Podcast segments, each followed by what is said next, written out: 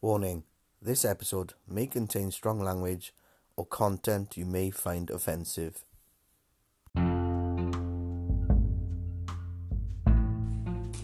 Hi everyone, you are listening to The Fess Up Show with your host Alan Reynolds. My guest today is the one, the only, Rhys David Jones of Inch by Inch. Rhys, how are you?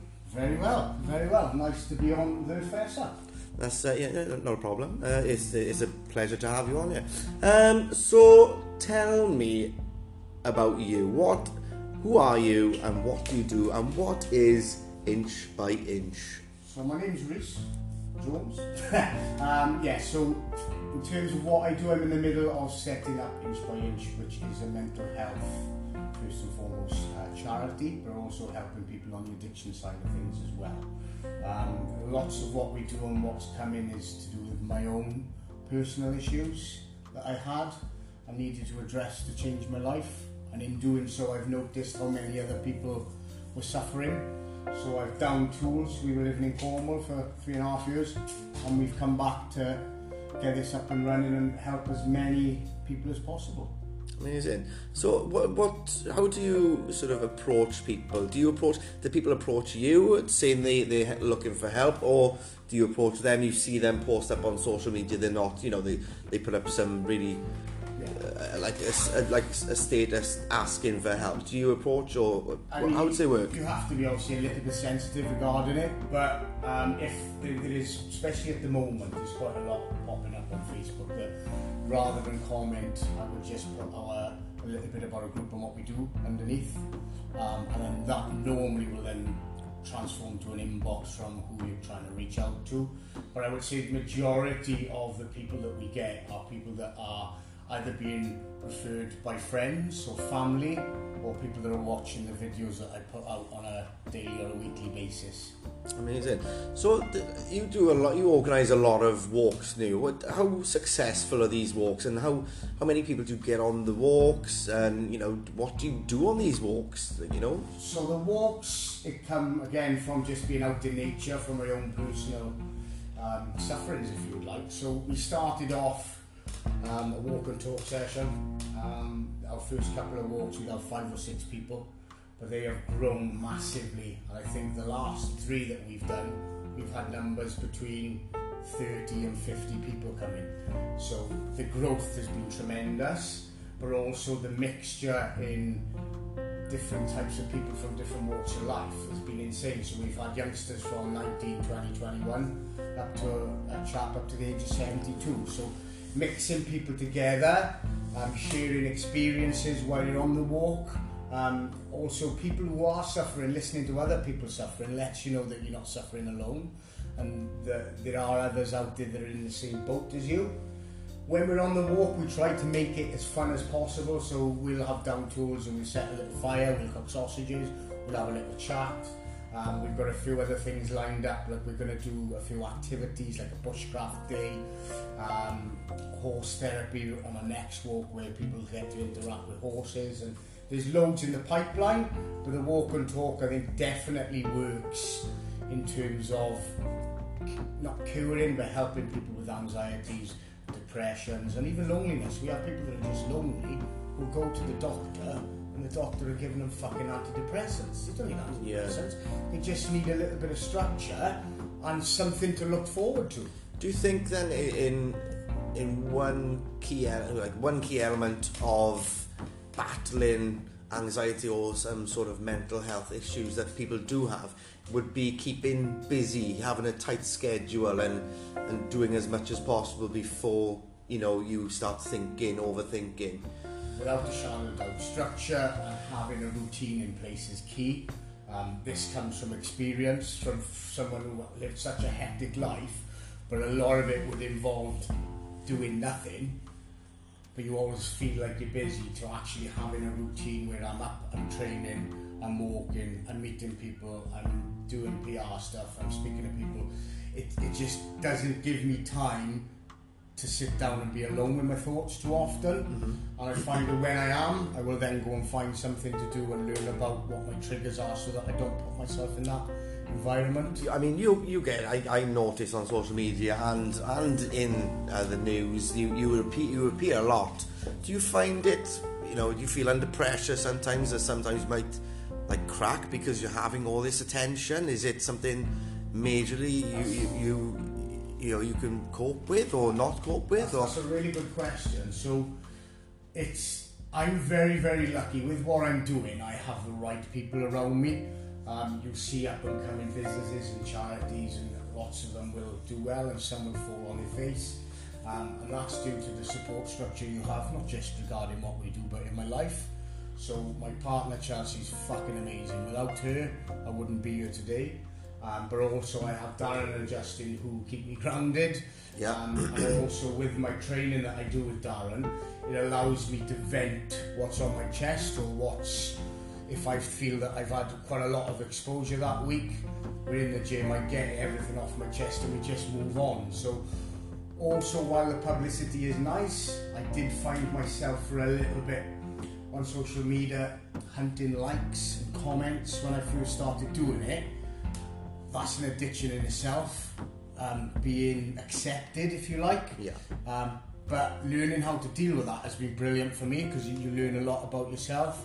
Yeah. Um, but in terms of the pressure, I actually thrive on it at the moment. It's, it's going really well. Do you do you, do you do you sometimes think people are you know that that see you post on social media? I know this is going to be probably a tough question for you to answer, but do you think people are thinking, oh, there he is again, he's doing it for attention, or oh, look, it's it's him again popping up, you know, or they generally think that go on, Rhys, do it, like you know, show people how to do this. It's, it's, it's brilliant that you say that, right? Because when- I first started doing it, there was one really negative comment to come through that actually made me spill my guts the following day, which is where this is all kind of ju- start, it started from me documenting me wanting to lose weight. Um, something come through, I then started opening up. So the majority of what messages and comments and phone calls and everything we get, I would say 98% of them are positive.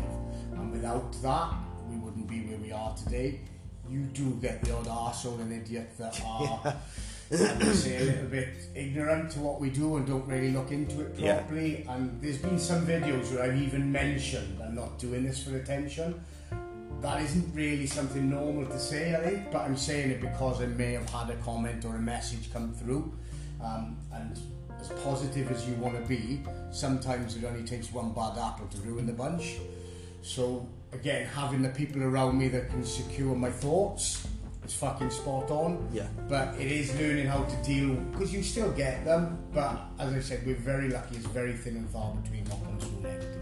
Tell me, tell me a bit more about Chelsea. How has she been able to? How do you think she's been able to cope with being by your side and you going through all these different issues, and then obviously supporting you with the charity that you've set up? How does she? How do you think she copes? I, I don't know.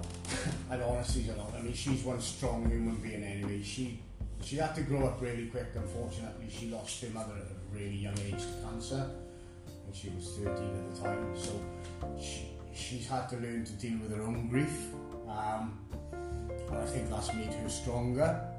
But she obviously loves me to bits. She's a bit mad, really. I don't know what. I can see why. I can, I can see. I can see why. Honestly, I can't see why. she she's just stood by me. There's been times where I don't know how or why she has, but she's always supported me in what I do. I mean, at the moment, I've gone from a very high paid job to in the middle of setting this up, which it brings hardly any money in at the moment, but we you know we're getting by. But it does bring extra stress and pressure. Sorry, stress and pressure. It's our coffee, but It's the coffee. It's the coffee. I know. um, but she adapts to every situation that we go through. So she's my rock. Without her, none of this would be possible. So she is a fucking incredible human being. And hopefully she listens to this and um, I guess I'm lucky tonight then. There's only hope, isn't there? Yeah. Tell me about your, you know, your bestie, Darren. How how does he ground you? Because there's a lot of people out there like thinking, how do how can I ground someone who is similar to yourself? How can I do that? It's, it's mad. Even talking about it now, I got goosebumps and I may start to cry, which people might find strange. But didn't really know Darren. I knew who he was and would have said hello in the street to him. But when I was in Cornwall um, and I was posting these videos, lots of people were seeing the positive of what I was doing. But he could kind of figure out that there was lots of negative stuff that wasn't coming through that needed to be channeled. And me and him started speaking via messenger and the odd comment. Um, and he just got me and he, he understood stuff about me that no one really has without me ever talking about, which is quite a fucking hard thing to do. Um, so I made a promise that if I come home, I wasn't ever planning on coming home. And I would- yet here I would- you I are. would go to the gym with him thinking, ah, that won't happen. But as time sort of moved on, then I got back and he kind of made me go to the gym with him. And I honestly feel like I've known him all my life. He gets me. He knows when I'm under pressure. Um, he allows me to open up. And look, he has his own issues in life as well. So he gets to share. But the main thing for me is his attitude and positivity. It drives me fucking mad how positive he is. But it's also had a rub off effect on me. It's helped the way that I think, my mindset. Um, so most people need to try and get a Darren in their life. Everyone needs a Darren in life. You've heard it here on the Fess Up podcast. So we're going to talk about. Uh, you've picked a track to for the listeners uh, to to hear. Um, what what is this track and why have you picked this track? Fatman Scoop, who's fucking. no. no, we, we're gonna we're gonna go with Emeli, Emeli Sandé. Read all about it. Um, if you listen to the lyrics, a lot of it sings home for lots of people that are suffering with mental illness. But there are lyrics in it that I find personal that kind of drive me to want to speak up for not just myself, for others who are maybe a little bit scared to speak up. So the words in it are fucking amazing. Um, and we're actually in the middle of about to do a little film ourselves with the benches that we're introducing. So I'm actually going to be writing to her this week to see if we can use her music in the little clip. Whether she says yes or fuck off, I don't know. But um, that's my song. Amazing. So here is Emeli Sandé. Read all about it.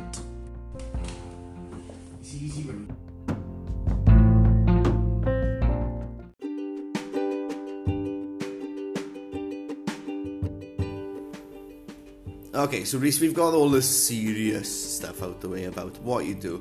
Let's have a bit of a laugh now, okay? So, if you were to do something really stupid now, what would it be? Without thinking, what would it be? What would you do right now if it was going to be something really funny and stupid? Oh fuck! What? As in this moment in time? Right, right now, if you would go, I'm going to do this, what would it be? Well, I'm quite an instinctive person, so I have been known to just go and grab a passport and fuck off. Okay. well, please don't do that because I, I, I, I like to get this uh, this podcast done, and also I don't think Chelsea would be too happy your partner. Um, funniest moment, if you can think of like a funny story, you think, oh my god, I can't believe I did that. What what sort of funny moment, a funny story would be the funniest? Would be on the top of your list. It probably is.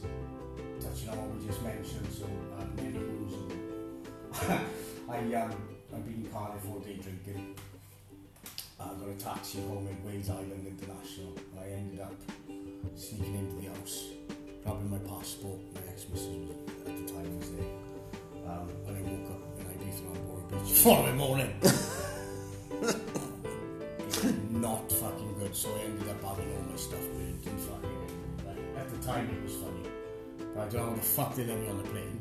so that's many, many, many moons ago. Obviously, they knew you were going to Ibiza, and they're like, "Oh, he's just going out to party," and he's already having a party, so why not jump on the plane? What? Well, as a kid, when growing up, have you got like a really fond memory of growing up? Yeah, so for me, and it's mad because things, I think life comes round in full circle. So rugby was always my driving ambition. Um, I wasn't a bad little rugby player, but I never really had the dedication that. But I used to fucking enjoy it. Um, so many good memories are whether it's crazy rugby tours, probably half the stories I couldn't give you. um, I'm, su- I'm pretty sure you can. You're pretty, you're pretty safe on this show, man. or it's just being in that team environment with boys that you've grown up with, and that sort of one in all in sort of mentality. Um, I didn't realise how much I'd missed rugby until we got involved in the School of Hard Knocks this year. Yeah. Um, and it's come full circle. I actually played a full game of rugby last week, which is the Fair first time you. in nine years. So I'm still a little bit fucked today. We're like a week down the line, so I'm still aching. But yeah, so uh, rugby growing up was, was my my go-to. Oh my days. So have you got like I I always ask this question to all my guests: Have you got a funny joke? Yes. What is your funny joke? What do you call a man with no shins? What? What? I don't know. What do you call a man with no shins? Tony. I swear to God, right? I ask this question every episode, and I'm sure they're just getting worse and worse and worse. I think one of my last guests, uh, which was Gareth Bale, the actor, and he he told me a, a joke which was how do you, and he stood up. He said it's more of a, an action uh, a joke. He stood up. He said, "How do you sell a caravan to a dwarf?" And he, st- I said, "I don't know." And he said, "Do you want to buy a caravan?" and I was like, and that got me tickled. And and I don't know. Like my, my one of my favourite but worst jokes is probably what's black and white and eats like a horse. Zebra. Zebra. See, it works every time. Works every time. Um, so yeah, we're gonna touch on a few other things before we before we wrap this up. Where where do you see yourself now in five years? So my, my aim with what we're doing is I want inch by inch to be a branded charity, if you like, so that it's on the tip of everyone's tongue. If you look at it from my own personal experiences, I've had to go kicking down doors to find help, and lots of times you just turned away.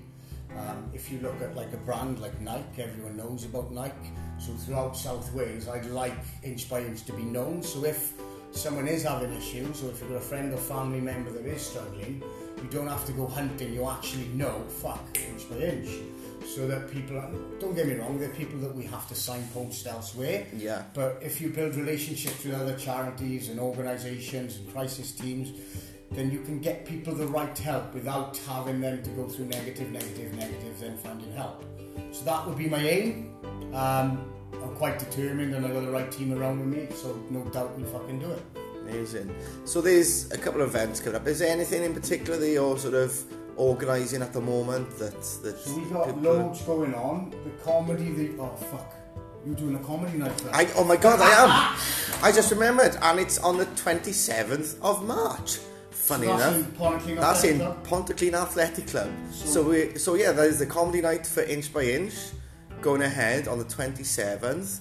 Uh, I don't know what the ticket prices are yet because we haven't come around to that yet, but there is definitely a comedy evening coming up uh, for Inch by Inch, by inch um, on the 27th of March in the Pontyclun Athletic Club. Um, Rhys, thank you so so much for being a guest and being so open. This is the whole point of Fess Up is opening up to me. I'm asking questions and people tend, tend to open up and confess in some sort of way. Um, I am going to leave you with uh, with a track now, guys. Uh, thank you all for listening. This song is kind of because of this episode, because of Rhys what he does, and this is Rocket Man by Elton John. Thank you, Rhys. Nice, brother. Much love. Speak to you soon.